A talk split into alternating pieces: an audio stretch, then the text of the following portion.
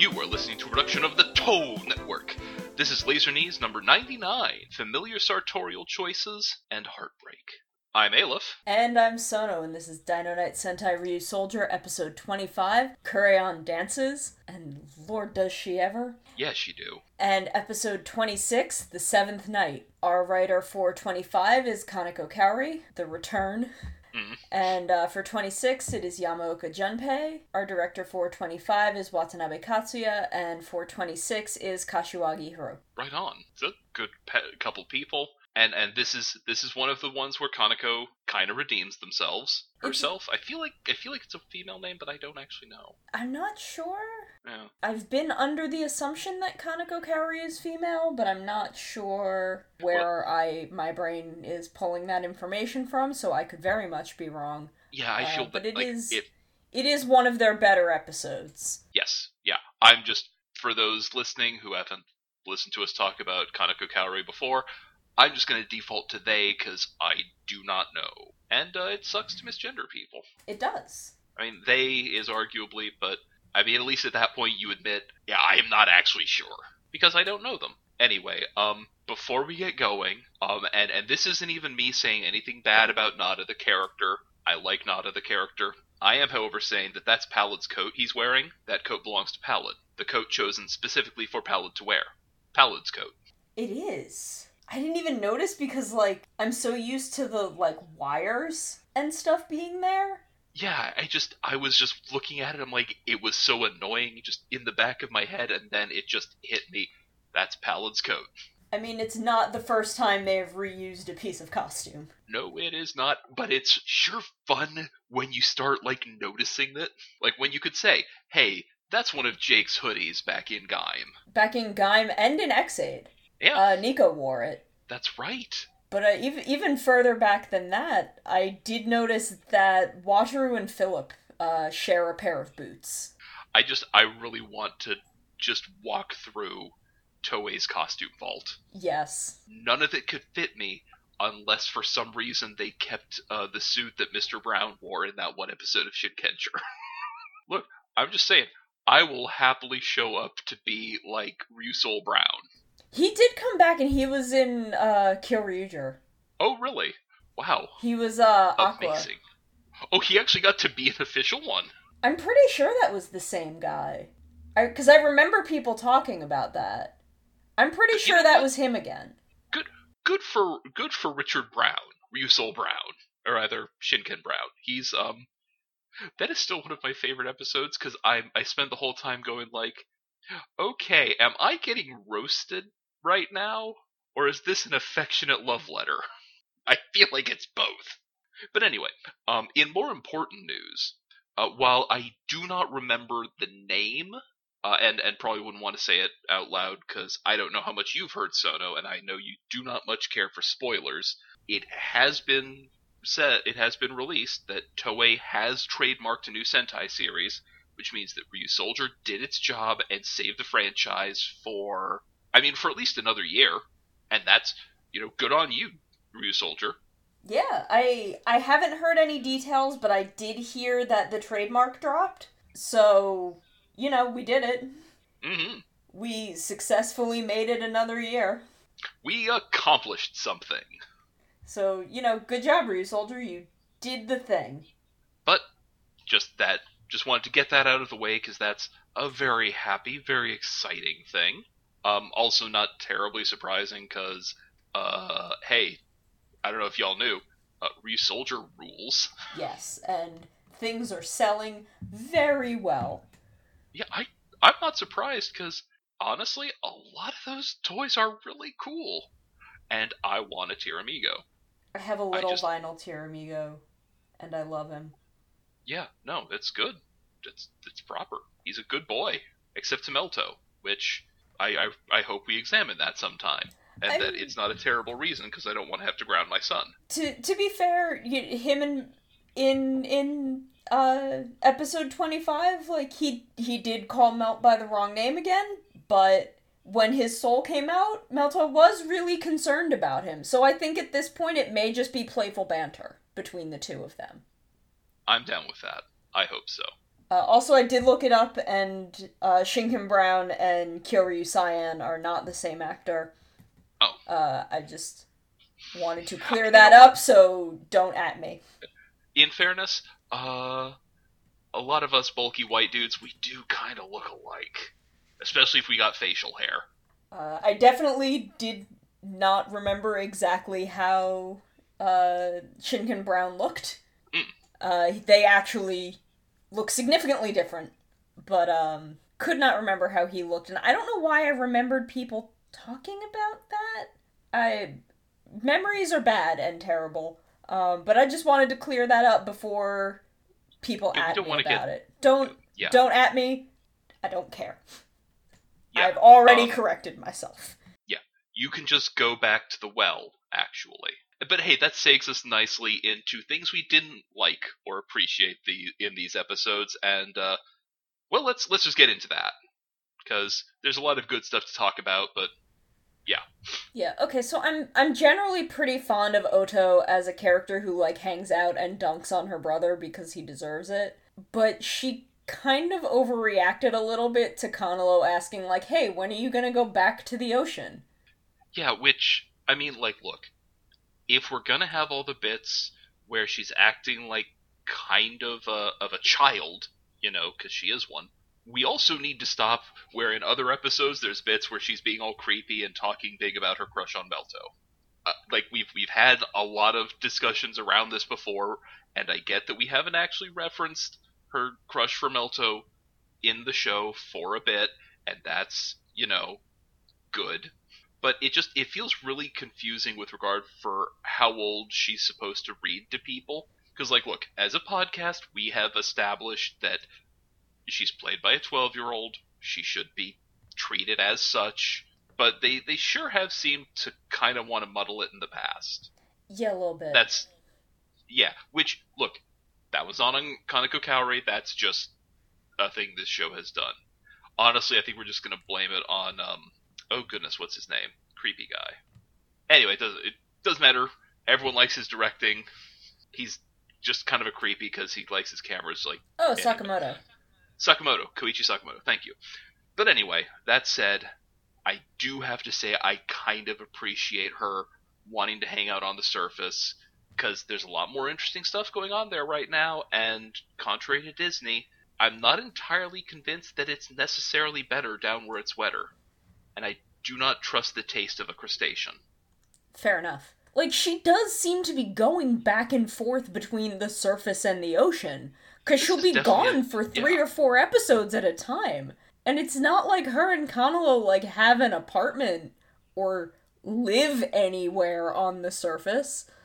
So, I don't know, like, the way he says it, I took it as more like, yeah, when are you going home? When is the last time you've eaten? Or like, hey, when are you planning to head back to the ocean? Can you, like, grab some of my stuff for next time you come up here? Like, I don't know, maybe I missed some kind of nuance, but it's not like Kanelo's, like, seemed frustrated with her being like, hey, go find a wife, because, I mean, that's what he's trying to do anyway.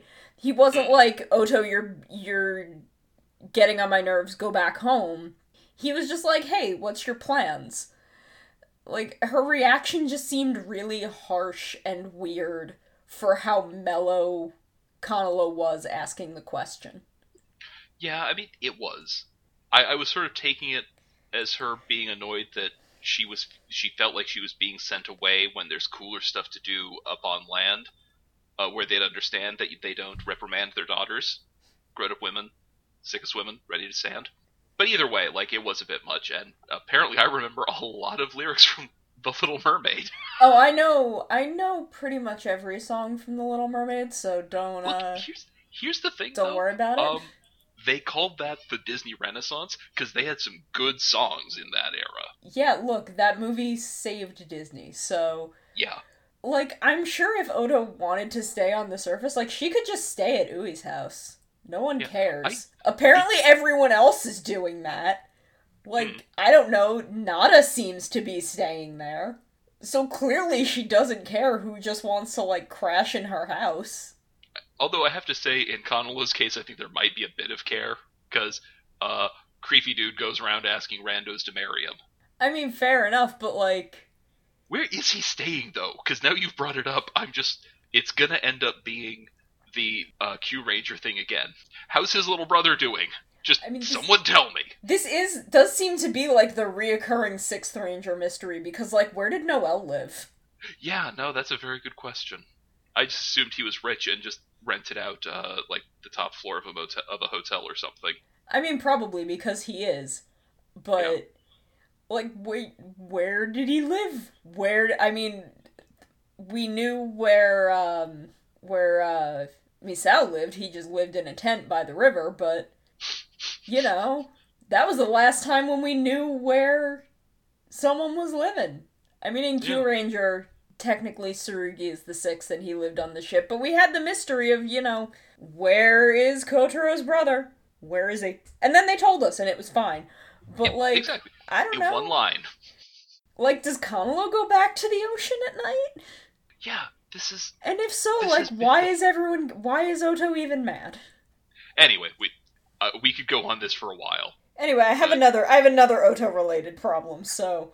Oh dear. I'm hoping it's not one of the Sakamoto problems, so that's... No, thankfully. Because I didn't notice a lot of Sakamotoing, which, you know, good.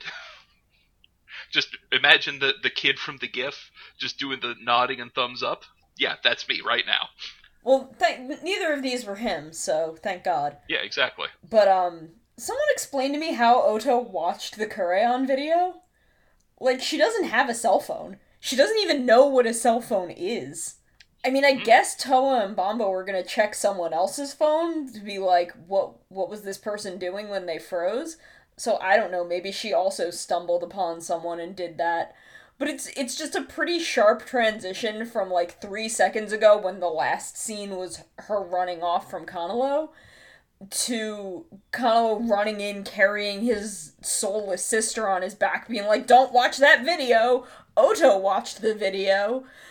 Like, I'm all for getting from point A to point B in the fewest needed steps, but... We do actually need to see, like, one or two of those steps.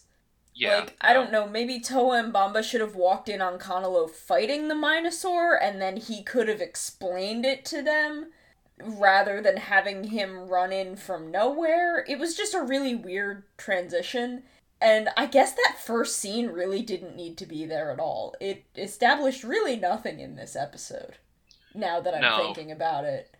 Yeah, no, you put it that way, it really didn't. Like, so, like, look, go on. It's just, I guess that maybe it's supposed to establish, like, why Kanalo is so relieved at the end, because it's like, oh, they got in a fight, and then something bad happened to his sister. But I feel like he would have reacted that way, even if she had not been in a fight with him before she, like, got her soul taken out. I definitely feel like it, yeah. Like, his reaction would not have been unreasonable if, no matter like, what. This just happened. Yeah.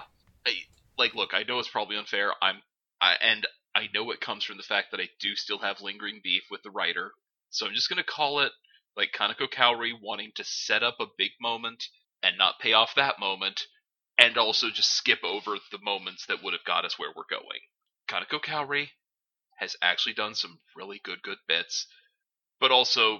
They were a big factor in some of those episodes of Lupat that were not very good. Yeah, I mean, to be fair, this is not a bad episode by any means. No, it really isn't. This particular part may have been rushed, but for what it's worth, it was still a cute episode. Oh, yeah, look, outside of a couple little bits where I'm just still mad at them. Outside of that, yeah, I don't really got a lot else. Because, yeah, the nitpick is fair. It stands. Yeah, I mean, like, look, I'm going to be mad about Sakuya and that whole, like, filming a movie episode of Lupat forever. I'm never not going to be mad about that. It was bad. How dare you do this to a Green Ranger? And, like, make me spend 2/3 of a series not liking a Green Ranger? How dare you? But... I mean, honestly, all in all, if these are our biggest problems with the episode, they're over within the first 2 minutes of the episode. Yeah, absolutely. Look, it's a real good episode. And speaking of real good episodes, like, I couldn't think of anything bad in 26. I couldn't either. 26 was like, solid. Yeah. Which, hey, good on Yamaoka Junpei taking a little break to make sure that 26 sang, because it did. Yeah, no, it was really incredible. But, well, hey, since we're talking about good stuff, let's just get into the good stuff. We'll start with 25 and just build from there. Okay, so I was momentarily bummed that the show picked on Melt as the one who kept messing up the dance, especially since I feel like Ko would probably have a harder time remembering, like, dance steps. Mm. But I did love that his friends, like, immediately rush in to encourage him and try and help him figure out where he's going wrong so he can, like, keep doing this fun thing with them. Even though a few scenes later at the park saying that the Druidon danced better than him was very unnecessary. Yeah, no, that's really uncalled for. But, like, look, in spite of what Tiramigo says in that scene at the park, Melt really wasn't wrong. Like, Ui wasn't paying them to do this. I mean, I guess they do let them live and eat for free in their house, but still, like, I don't know, the way that Asuna made it sound, they've been doing this for hours. Don't overwork your talent.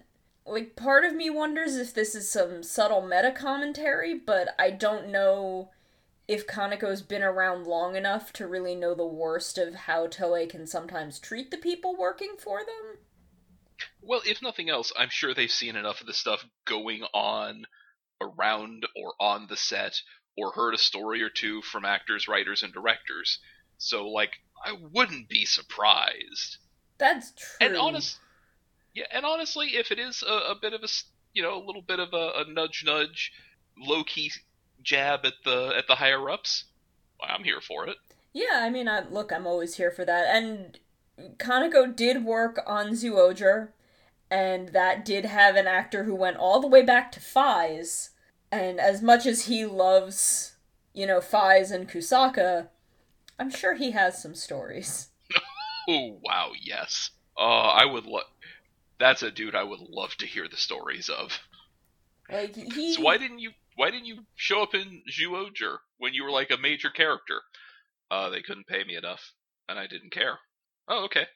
Like, he seems to be willing to do Kusaka-related things at the drop of the hat, to the point where he financed some Hello Kitty thing that then had, like, a Hello Kitty Faiz crossover.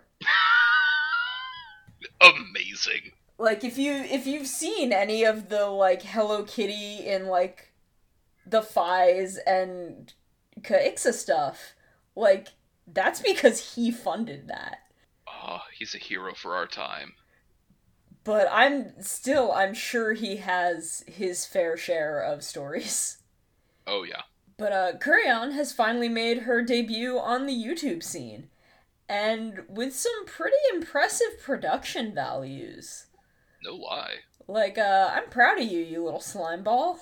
Though, man, just when I had been feeling pretty warm toward Weisel, I'm kind of back to wanting to push him into traffic. As a content creator, as, you know, someone who's also a content creator.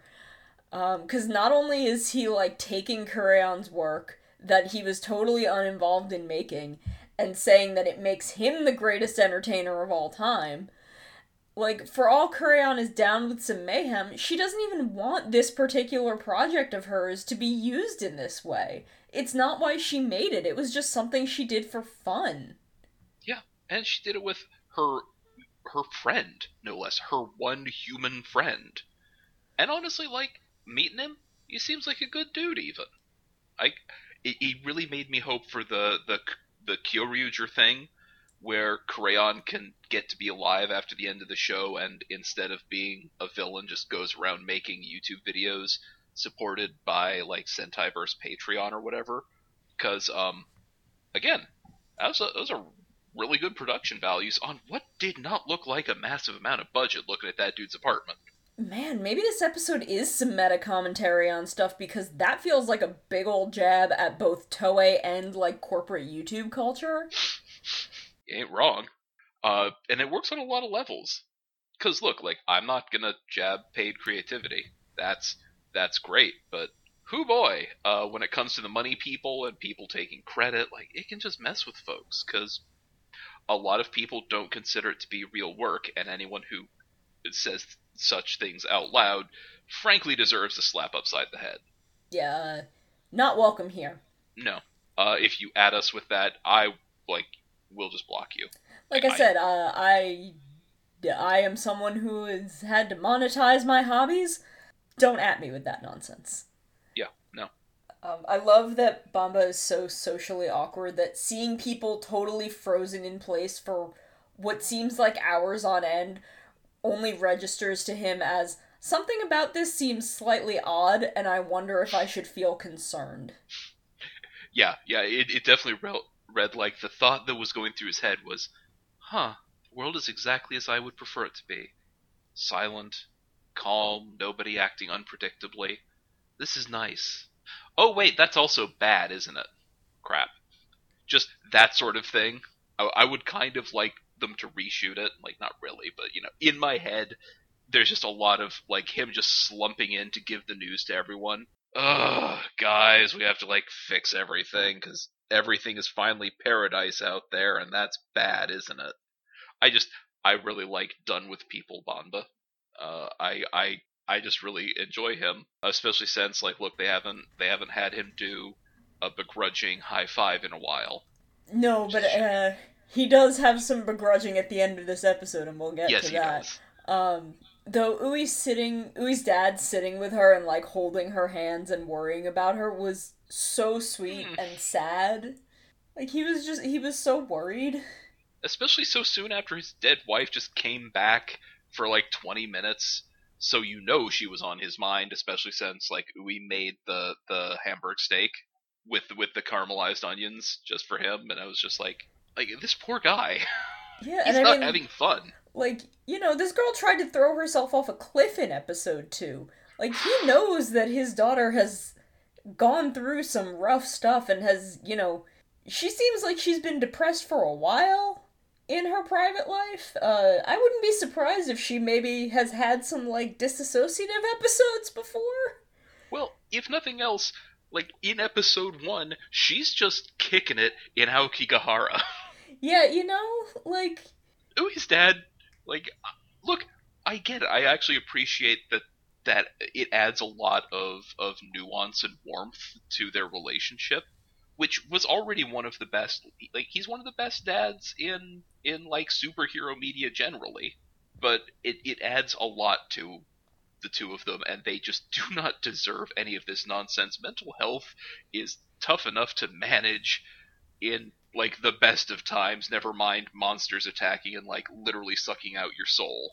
Yeah. And I also just really love the whole bit of her dad just, going over to Ko and everyone and being like, hey, I know Ui's kind of a handful sometimes, so, she's never really had friends, so, thanks for hanging out with her. And Asuna just runs in and grabs him and is like, of course we're her friends, we love her. It's proper. And, Ko and Melto step up to that. And it was just really nice. And especially since Melt had been mad at her. I think that's kind of a good thing to put in a kid's show. Just because your friend is mad at you, or you're mad at your friend, doesn't mean you're not friends anymore. If you care about them, the two of you need to sit down and sort it out. Because, if you're friends, you still are gonna want to step up for each other. Yeah, exactly. And look, sometimes you snap because you've been working at a dance thing for hours and you are the one who keeps messing up and making everything have to start over. And so you have shame and frustration and all kinds of things. And yeah, they had a fight, but it feels to me that's not even one they have to talk about outside of Melt saying, hey, look, sorry I snapped. And Ui saying, hey, look, sorry I made you do this for 3 hours. Just... There's a lot of good stuff in this show. It's just also really harrowing, though, every time they put Ui in the line of fire like that, and I do not care for it, even as I think it's well done and it's kind of welcome and it gives her more stakes in the show, but also I don't like worrying about her. Yeah, I mean, thankfully this was at least the least direct danger she's been in. True, but also this one also involved, her dad, holding her hand while she's comatose and, hey, thanks for being her friend, guys. She really needs people in her life. And like, ah, I was crying. Everything was all emotional and stuff. I had feelings. I know. Which, like, they need to go to jail. 100 years dungeon. Illegal. Also, this is a very small thing, but I love that Kurion's got one of those, like, big, soft iPad bumpers with, like, the big handle on it that's made for 6-year-olds so that they, like, don't destroy their expensive iPads. Like, that just feels correct. Yeah. I mean, she is basically just kind of an awful child. But also, like, hey, she's got limited abilities, given that her fingertips are the longest parts of her fingers because, you know, she's a suit. But she's found ways to make it work for her and shows no shame about using adaptive technologies. And you know what? Good for you, girl. Because a lot of people, I have heard it said, if they do not experience shame, they experience people trying to shame them for using adaptive technologies. And yo, that's nonsense. So good on you, Kuryon. You remain my favorite in this show, which is saying something because, like, my son is in this show. So I like her more than I like my own kid. It's messed up. Also, bless our good mushroom for having made a friend. Like, yeah. All she wants is to make some videos and hang out with this one human that she doesn't totally despise and just have a good time. And I'm happy for her. Me too. Like, she didn't even slime him on purpose. It was an accident, and she, like, felt bad about it. And, like, the fact that it happened after shooting the video is proof enough that, you know, she was just trying to have a good time and do this and, like, wasn't using this dude for a Minosaur. She just, you know, wanted to hang out and make a video. She's been slowly exploring YouTube this whole time. I'm so proud of her. Also, I think she likes him because he's got that weird, like, mushroom bowl haircut. Like, they don't say it, and I think the haircut is just supposed to make him look kind of nerdy. But I'm also gonna believe that she's just, like, adopted him as one of her own. I choose to believe this as well. Maybe other humans might not treat him well because, yeah, he does look like a mushroom. But also, he's a human who understands that it's awesome to be a mushroom. And I like to think that's how they got started talking. If it wasn't just, like, hanging out in the comment sections of their favorite videos. Because, you know, I'm sure that's a thing that could happen. Just strike up a conversation. Sometimes you think someone's cool. Yeah. Hey, I always wanted to direct a music video. I just don't know any friends who can sing. I can sing. Do you have a, like, dancers backup band? Brother, I got you covered. Let's do this. Oh, P.S., I'm a horrific mushroom monster. Okay, but will you star in my music video? Yeah. Alright, cool. I never met a horrific mushroom monster. Let's hang out. I like this guy more and more the more I fanfic him in my head. Yeah, no, he's a good dude. Though I do feel bad that Crayon had to delete the video, but yeah. Like, man, that's such a bold move made entirely out of spite. Because her boss called it trash, and that's, like, the most amazing move she could have pulled. Yeah, dude. And it kind of establishes for us, Kuryon isn't really on the Druidon side. She's on the side of whatever capricious whim she is feeling at the moment. And 9 times out of 10, that's chaos and destruction, and things work out. But today it was just to make a fun YouTube video. And then someone used it in a way she didn't like and had the audacity to insult her hard work. So she took her toys and went home. And man, I can respect that. Yeah, same. And also, I love that she just throws it right back in Weisel's face like that. Oh, yeah, you know, it was trash, so I deleted it. Right at the moment of victory, when it would have just done everything you wanted and made you get hailed as a hero among the Druidon. But it was just trash, so, you know, who cares? So the important lesson here for everyone is give credit where it's due, especially to your subordinates. Or, like, honestly, she's not acting as his subordinate in this moment, so if you're going to steal something, at least give credit, if not lots and lots of money. But just ensure that your criticism is constructive and also welcome when you give it in person. Learning to be a critic for your friends is a difficult skill to learn, but one which requires a lot of sensitivity. And I mean, if it means we end up redeeming Crayon at the end, this'll have made for a nice first step in that direction, just, again, explicitly showing she's not directly involved in the Druidon's interests. She's just kind of doing whatever she wants to be doing. Again, it fits in very well with Tankjo just rolling up on her planet and like, hey, who wants to wreck a whole planet? And she's just like waving her hand. What's she here for? The mayhem. But just like, also, I want to say that anyone who can appreciate art and would be willing to delete their own art because it is being exploited can definitely be brought around to the good side. Oh, yeah. Because if her reaction had been, well, he is using it to cause pain and suffering, even though that wasn't my intention, that's fine. I'm okay with it. In fact, it serves my interests and will maybe make me money down the line. That would be bad. And that would be the kind of person I would be very skeptical about having the capacity to be redeemed, because they're being very jerky about art. And I'm not for that. Art is beautiful, man. Art is life. Living is an art. Anyway, let's move on before I just go on a rant there. Okay, so y'all, the whole end of the episode that is them setting up to record again and actually diegetically transitioning into the ending, that was inspired. Yeah. Like, that was art. That really was. And just, it was an amazing bit, especially for the midpoint of the show, because I don't know why, but it really, it seemed like a kind of a capping moment to me, and I don't know why. Yeah. And just, having, Toa's now in line with them, and Kanalo's, ready in the back to kind of jump in, and then, they just all kind of look, and Bamba's not where, he's not in line, he's not on his mark. And he's just kind of begrudgingly in the corner, like, what, you expected me to do this too? Yeah, fine, okay, fine. That was precious, and I love him. He continues to somehow be my favorite character in this show.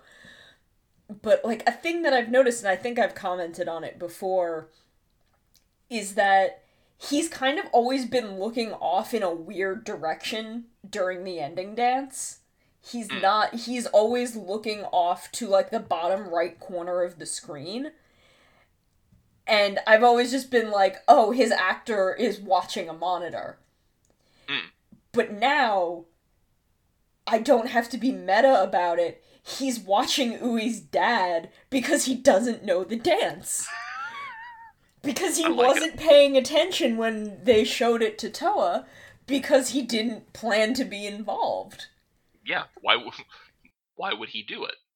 That's silly. And then, they added a shot in this where we have our whole protagonist family. We add Ui and her dad and Oto doing the dance and all with the other six in the office area of the house. And I wish they had permanently added that shot to the ending because I love it so much. Oh, same. Big same. But it's just... No, go ahead. No, I honestly was about to say, you said the thing. I want to add more, but there's nothing more to say except that's a good bit. I want to see it. Yeah, no, I wish it was a shot that they had permanently added. And just using the ending this way, just all in all, was an incredibly cute framing device for the episode, and it was a great bookend for both sides of the episode.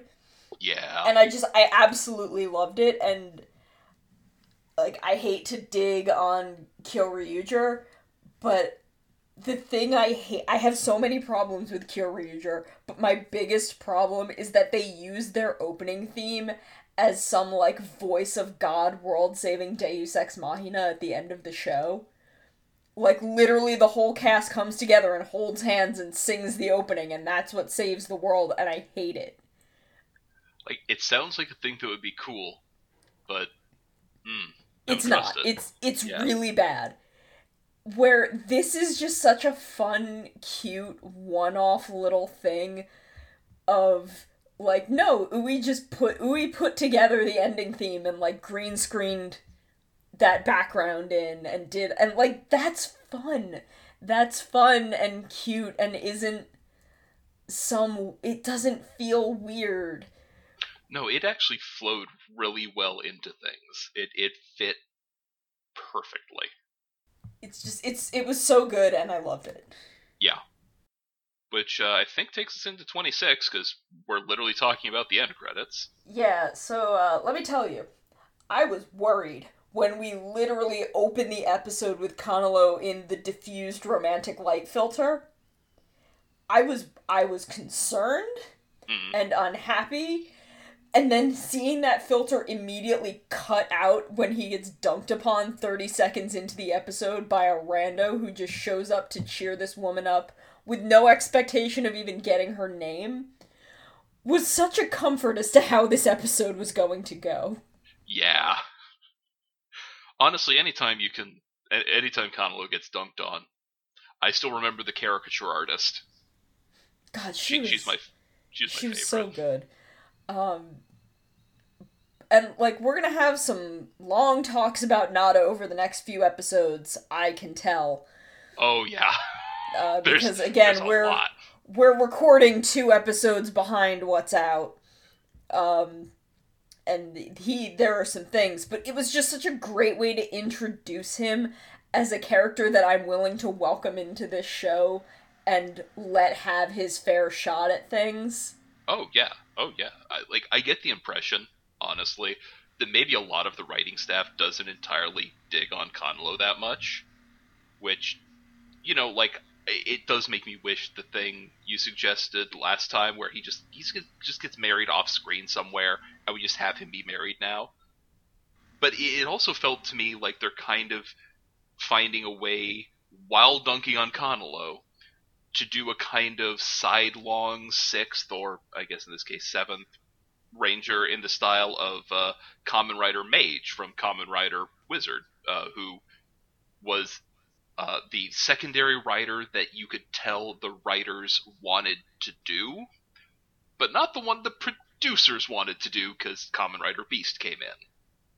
And nothing against Kamen Rider Beast. He's great, but... He's great. He just should have had his own show. Yeah. Also, okay, short digression.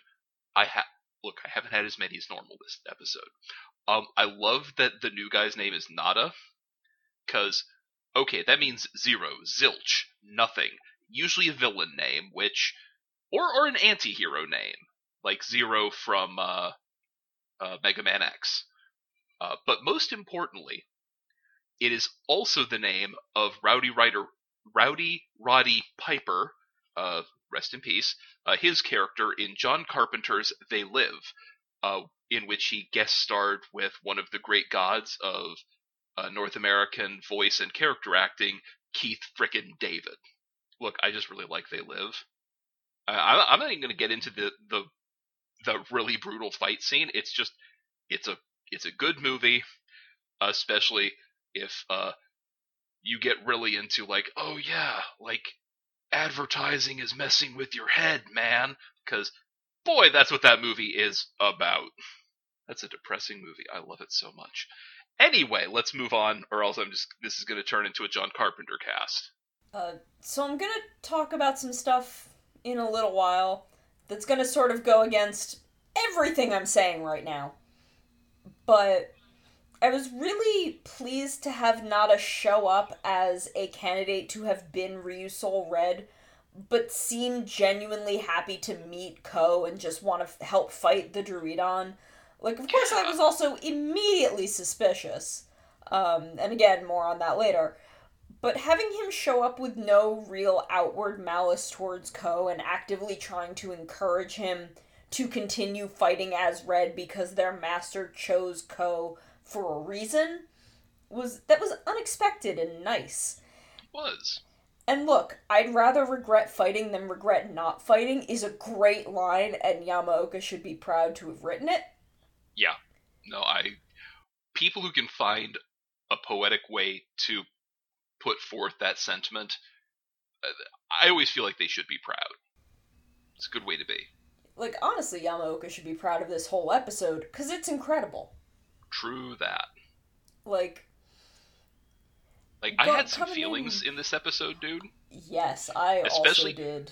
Especially since, like, I was kind of a little crap sack of a kid who, like, later on through time and whatnot, turned into an SJW. Sorry, I have to say it like that because I need the mocking to be as clear as day. But yeah. Like, just to get into, like, really the theme, the core, the thesis of this episode, like, we learn a lot about our original three as people in this episode. And Ko was this horrible, violent little monster of a child who, like, would just jump on people and beat them. And, you know, Melt was there and he would try and hold Ko back, but he couldn't. So he's really the only one who knew just how bad Ko used to be. And, you know, all he realized was, you know, Asuna showed up and that changed. So, you know, maybe it was, he doesn't really know what it is about Asuna, but he's like, yeah, no, she came and he befriended her and wanted to help her. And then we come back to that idea with this reveal that it's not just that Asuna showed up, it's that Ko saw Melt be kind to Asuna and was so impressed by Melt wanting to befriend her instead of just being her rival that it made him want to change and be better. And that, like, moved me to tears. That's really beautiful. And then, you know, having that reinforced by this bit where Nada tells Ko about this conversation with Master Red where he's like, hey, yeah, you gotta be strong to be a knight, but you also have to be kind, means that Master Red saw how hard Ko had worked to learn to be kind and how highly Ko had come to value being kind, that he's like, that's the guy. That's who deserves to inherit this. Like, taking Ko, a character who was introduced to us and whose entire framework as a character is built upon his kindness, and not only stripping him of that within the episode, but making the kindness he has now part of a larger arc of growth about learning to be kind and actively choosing to be kind, and how that came from seeing the people in his life choosing to be kind to each other and wanting to be part of that and make himself better because of that, and that being what made him the Ko that we know now. Like, that's honestly one of the most beautiful stories Sentai has ever told. Yeah, I have to agree.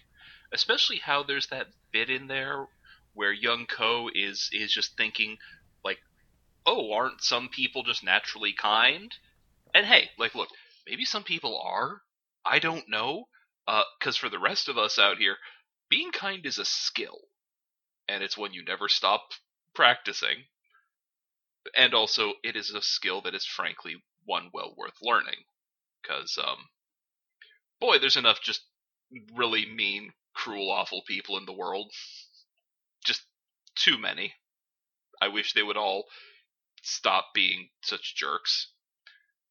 But not to mention, okay, before, so I don't get completely existentially despairing, this plot thread also gave us a reason for Shigeki Ito, the suit actor for Ryusoul Red, to have that fight where you see that Ko could be a frickin' demon on the battlefield if you took away his kindness. Like, I haven't been that scared of a person in a suit since Episode 35 of Kuga, where Kuga loses his sugar on a monster, and the whole show just sort of, like, steps back and is like, holy crap. Like, it's that kind of intense. I was legitimately worried for the rest of the team, which, like, I didn't think they were going to have Ko murder the rest of the team, but they kind of made you think he might. Yeah, like, it really adds to the bits of temper that we've seen from Ko. Because we've seen that he gets angry. Yeah, you do. And he's got this rage inside of him that he's just really worked hard to learn how to focus over the course of his training. And now we've got this moment where all of that is ripped away and we see it just going absolutely buck wild. And, like, yeah, it makes you really glad that he sat down and took his master's words to heart. Because that first bit when, like, those first moments where he's lost that kindness and you see him just turn, dragging the sword along the ground and, like, the sparks are coming up. Like, that was visceral. Like, that happens and you know Ko is, there's something wrong with him. Yeah. And that it's gonna be bad. Yeah. It, like, I feel so bad getting so excited about the bits where it's like, oh yeah, and then he's, like, it's not that he got possessed by a demon, but he might as well have, but, like, wow, that was a really great bit of suit acting, of directing, cinematography, choreography, just, that scene was really well done. Yeah, also, it was, and I mean, I want to also hand some props to the face actors, because the scene that immediately follows, where Toa throws Ko up against a wall, and you just see Ko trying to figure out what exactly he'd been doing. Mm-hmm. Like, God, that was incredible. Yeah, it was. Also, okay, since we're talking about Shigeki Ito, I just want to give a little bit of context, because this dude is Laser Knees approved. At least as a suit actor. I don't know anything about him as a person. I imagine he's cool. But Shigeki Ito subbed in for Stinger, or Sasori Orange, in Q-Ranger for one episode. But also, in Lupat, he was the suit actor for Noel, a.k.a. Lupin X and Patron X, which... heck yeah. Dang, he ascended the ranks quickly, didn't he? Yeah. I mean, I'm glad to see him bumped up to a red status, because if this is what he's capable of, he deserves it. That guy has got talent. Yeah, he does. And skill. Which, like, is even more funny to me. Just to talk about the suit actor, given some thoughts we'll be having about Nada in just a couple here, because I read ahead in notes. Just so you know, we're scripted. Yeah, sort of. Well, you know, it's good to have notes because, as our dear listeners, especially those who've been with us for a while, will have noticed, I tend at least to tangent. It's both really of us. Hard. It's both of us. We get distracted very easily. Yeah, no, it's a plague. Anyway. So, I don't know who this kid they've got playing young Ko is, but man, that was some real good casting. Mm. He looks just like him. The kid looks just like Ichinose. Hayate? Ichinose Hayate, I believe is his full name. The guy who plays Ko. Like, he's got a really distinct nose. And this kid has, like, the exact same nose. Like, he really just looks exactly like him. Yeah, I mean, yeah, there is some S-rank casting going on there. But being fair, that's actually kind of a common thing here on Ryusoulger. This show has, like, their casting has not been messing about. No, everyone has been absolutely solid. Also, the bit of Asuna trying to, like, distract Ko from being upset, like, trying to give him popcorn and suggesting that everyone go play hide-and-seek, and then being like, oh man, I bet Bamba would find some really crazy hiding places, because he's really intense. Like, she doesn't really know what exactly is going on with Ko or how to solve the problem, but she knows the things that usually cheer him up, so she's just, you know, trying her best, because that's her best friend. Yep, and look... As someone who has been in kind of the Asuna situation, and the Ko one, like, yeah, you might not always do the right thing, when your friends are going through weird places, especially when it's kind of existential stuff, like, I feel like I've forgotten how to be kind, which I wouldn't want to have to deal with that, because that's really intense. But at the same time, it's good to help where you can, or at least try to. Asuna's good people, is what I'm saying. She's like doing her best. She's trying to take care of her best friend the way he has always taken care of her. Yeah. And I appreciate that. Yeah, it's really good. I also appreciate that, like, when Kanalo finds that it's that woman that he saw at the beginning of the episode, she's the one the Minosaur is from, they dialed his sympathy back to he is just so grief-stricken by this woman's suffering. It's not that, like, he wants to run in and be this hero for her. He just sees that, like, oh man, all this woman wants in the world is for someone to be nice to her. Which I was so afraid that was going to be him, like, running in, being like, I will be your new boyfriend. Yeah. And no, they just let him have this moment where he was so in pain by seeing another human being suffering. He was genuinely sad about it. And, like, more of that, please. Yeah. Because the kid playing Kanalo can do it. He can. And honestly, just him being kind in that moment was really lovely. Honestly, just, like, I could just do with the Sentai members being kind to people all day. Like, it's nice. Also, that, like, what is her negative emotion that the Minotaur is feeding on? It's that she just wants kindness. Like, oh, that's terrible. And also made the best worst monster. Because, like, that thing is a nightmare. But also, just what a horrific thing that comes from such a relatable place. Like, I just want kindness. Oh, but I didn't mean for it to be taken from other people. But also, I would like for people to give me their kindness. It's a good monkey paw thing. Yeah. I like the monkey paw monsters, what can I say? They're so mean. They are some of the best. Mm-hmm. And then just that whole final bit of Ko stepping in and, like, remembering this thing that Master Red says to him about kindness coming from having someone to care about. And then you see him just look at the whole team. Like, it's not just Asuna or Melt. It's everyone.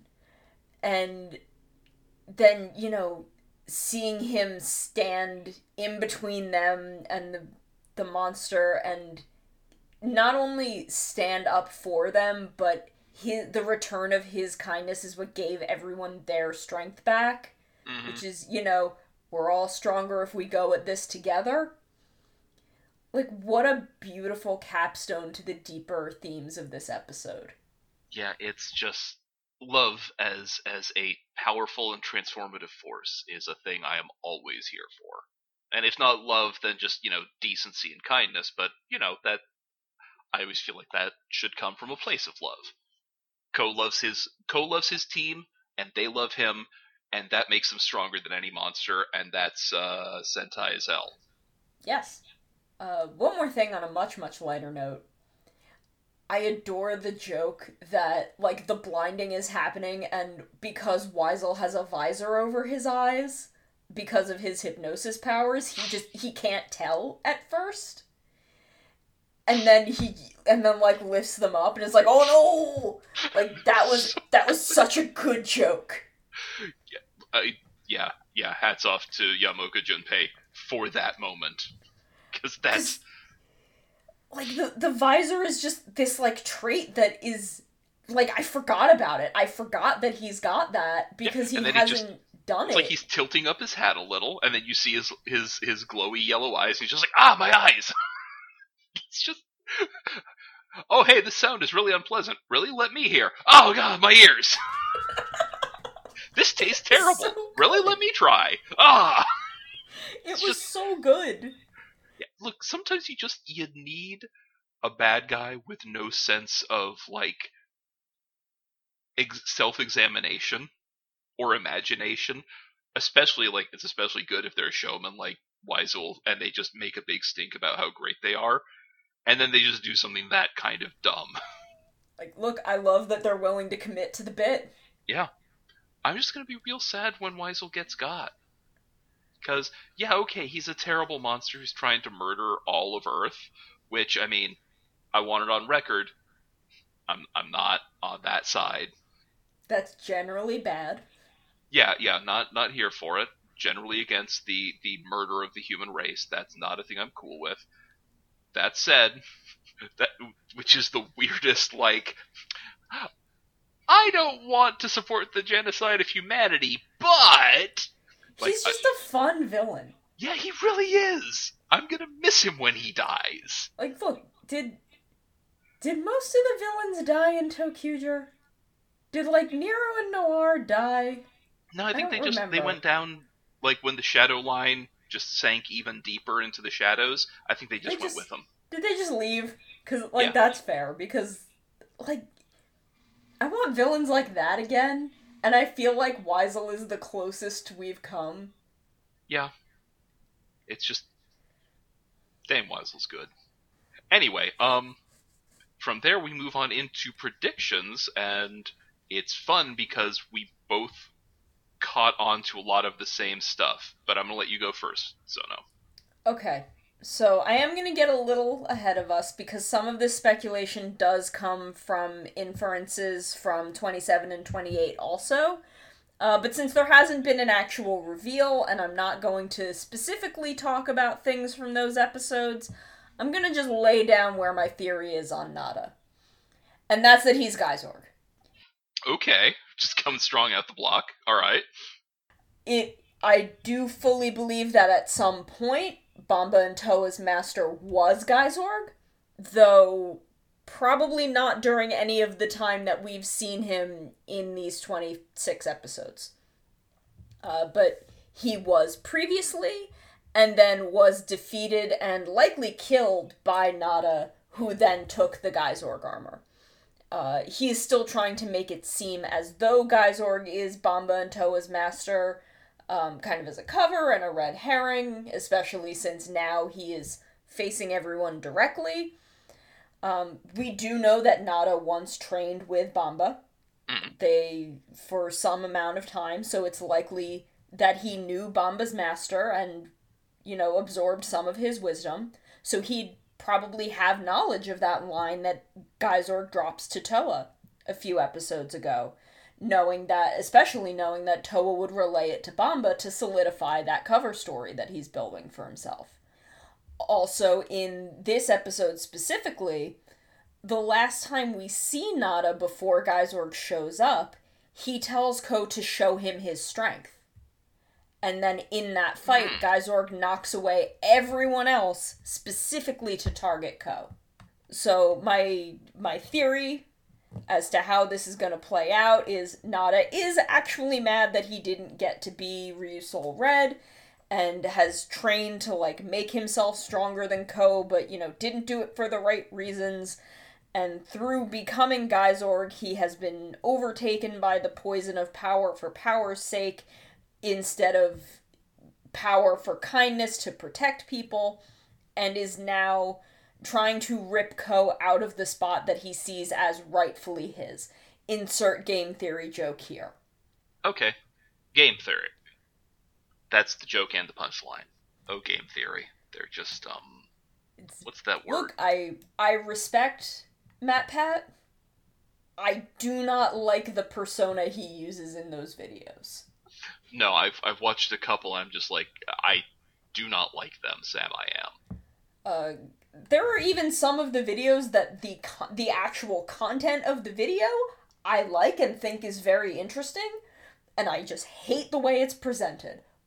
But I respect MatPat, but I'm gonna make I'm making the dig at game theory. I'm committing to it. I know nothing about MatPat except game theory, so shrug, whatever.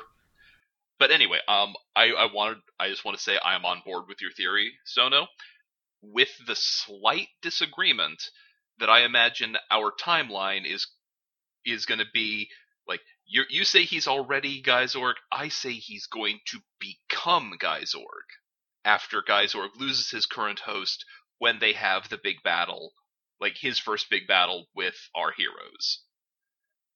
Like, and in that case, he's also going to find the armor will find someone much more willing / eager to be a part of his deal, especially since, like, yeah, we have this guy who wants the title of being red without, you know, being a red, which, like you said, that's power for power's sake.